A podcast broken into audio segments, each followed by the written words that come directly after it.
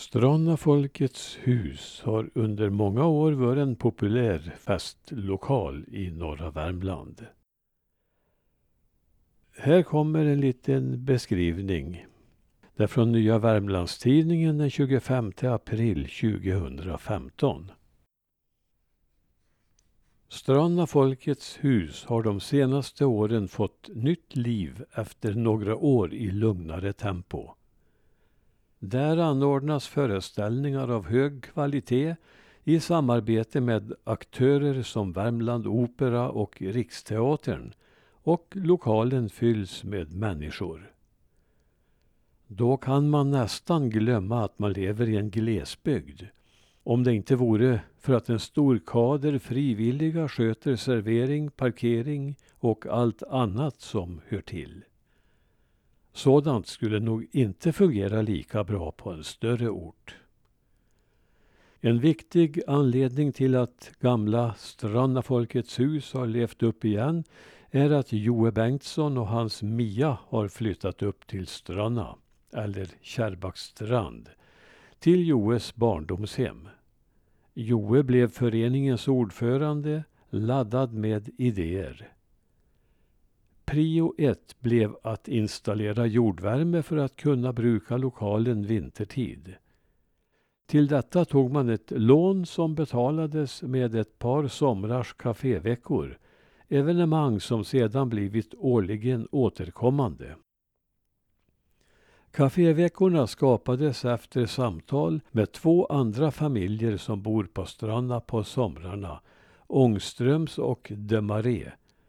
Gemenskap i byn var ett mål och det uppnåddes. Att få byborna att ställa upp var inget problem. Dessutom kom flera från andra byar och erbjöd sin hjälp. Stranna folkets hus har en särskild plats i mitt hjärta. Åren runt 1970 spelade jag kompgitarr i ett dansband, Lars Oves med Ingegärd. Och vi hade Stranna folkets hus som träningslokal mot att vi spelade där på några danser om året. Den tiden var högkonjunktur för dansband. Gästböcker från Folkets hus finns från 1950-talet och framåt, och framförallt på 1970- och 80-talen visar de fram en uppsjö av olika dansband.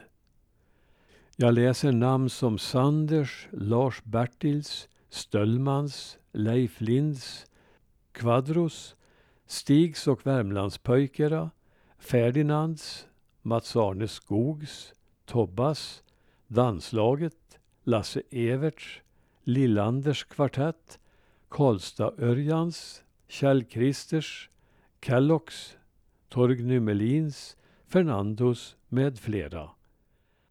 Namnen var ofta lika till förvillelse. På 60-talet dansades det till Flamingos med Jocke, Rigels med Björn Sandborg, Vigos med Kerstin och Jupiters med Christer Sjögren, Göran Sättelunds med Kalle Forsgren samt Per Ingelunds med Hasse Svensson. Stranna-amatörerna hade hemmaplan i lokalen. I de äldsta gästböckerna, de från 1950-talet, ser man en tydlig satsning på populära vokalister och välkända namn dyker upp i gästböckerna. Många har lagt ner stor omsorg på att illustrera boksidorna. Här finner vi självaste Alice Babs med Charlie Norman. Andra med idolstatus var Kaka Israelsson, Torry Bernhards, Harry Brandelius, Lilly Berglund och Sonja Hedenbratt. Kabaré Lerjöken besökte Stranna liksom Sune Valdimirs, Tore Erlings, Putte Wickmans och Yngve Stors orkestrar. Även boxaren Ingemar Johansson finns med i en gästbok från 1957. Karl Jularbo var en återkommande artist. 1952 skrev han i gästboken Roligt att efter så många år få komma tillbaka till Strana, som för mig har en viss betydelse i samband med en av mina kompositioner. Han nämner också att det detta år var ett nyrenoverat Folkets hus. Anders Börjes kommentar: här trivs man alltid. I gästboken ges också en påminnelse om en malör som inträffade den 21 november 1964 då en person under pågående danstillställning fick en mental låsning och körde rakt in i väggen med en schaktmaskin. Till musik av Börje Freddys från Älvdalen. För många är Stranna Folkets hus maskerader, för andra är det älgfester, medan det i lokalens barndom var skidfester som var populära. För att gå tillbaka till tiden då Folkets husföreningen stiftades kommer vi till året 1926. Föreningens första styrelse var Emil Åslund, ordförande och sekreterare, samt Oskar Olsson, kassör. Folkets hus byggdes 1930 och 31.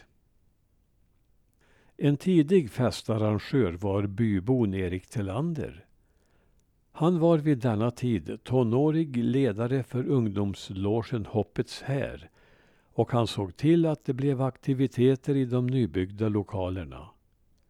Våren 1932 satsade logen på en storslagen kabaré.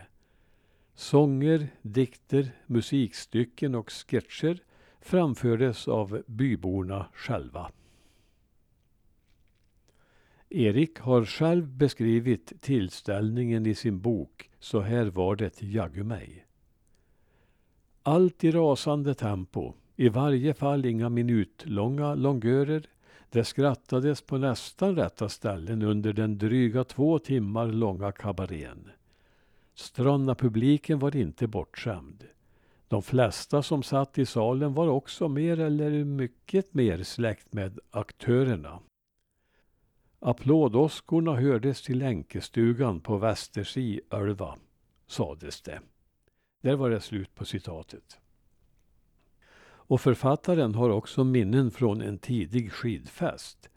Då lät det så här: dit kom massor med folk, 200-300 personer, även från grannbyarna och från Norge. Där spelade Styffetrion från Långav, Saras band från Torsby, även storband från Munkfors eller Nerlunds dansorkester från Deje med vokalisten Beata med basrösten. Hon som var min kärlek på långt håll nerifrån dansgolvet. Vilken sångröst! Vilken byst! Hjälp! I vinternatten glittrade fickpluntor i skenet från den nakna knut-utlampan i sydvästra hörnet på Folkets hus. Spritförtäring inne i lokalerna var vid laga vite förbjudet. Självklart var man ibland oense om vem som borde ha vunnit 3 milen och det vart gräl. Kanske kom en limakar och bjöd en redan upptingad strannaflicka på kaffe med bröd i kaférummet längst bak i danslokalen. Då blängdes det. Eller så dansade en utböling lite för mycket och lite för närkärt med strannatösen. Då togs nappatag. Man knäft rygg, som det hette, brottades skoningslöst i riktig fristil tills den ene låg under. Men det slogs aldrig med knivar och andra livsfarliga vapen. Knytnävar eller möjligen en nickelsnusdosa dög bra. Stranna Folkets hus lever än i högsta välmåga.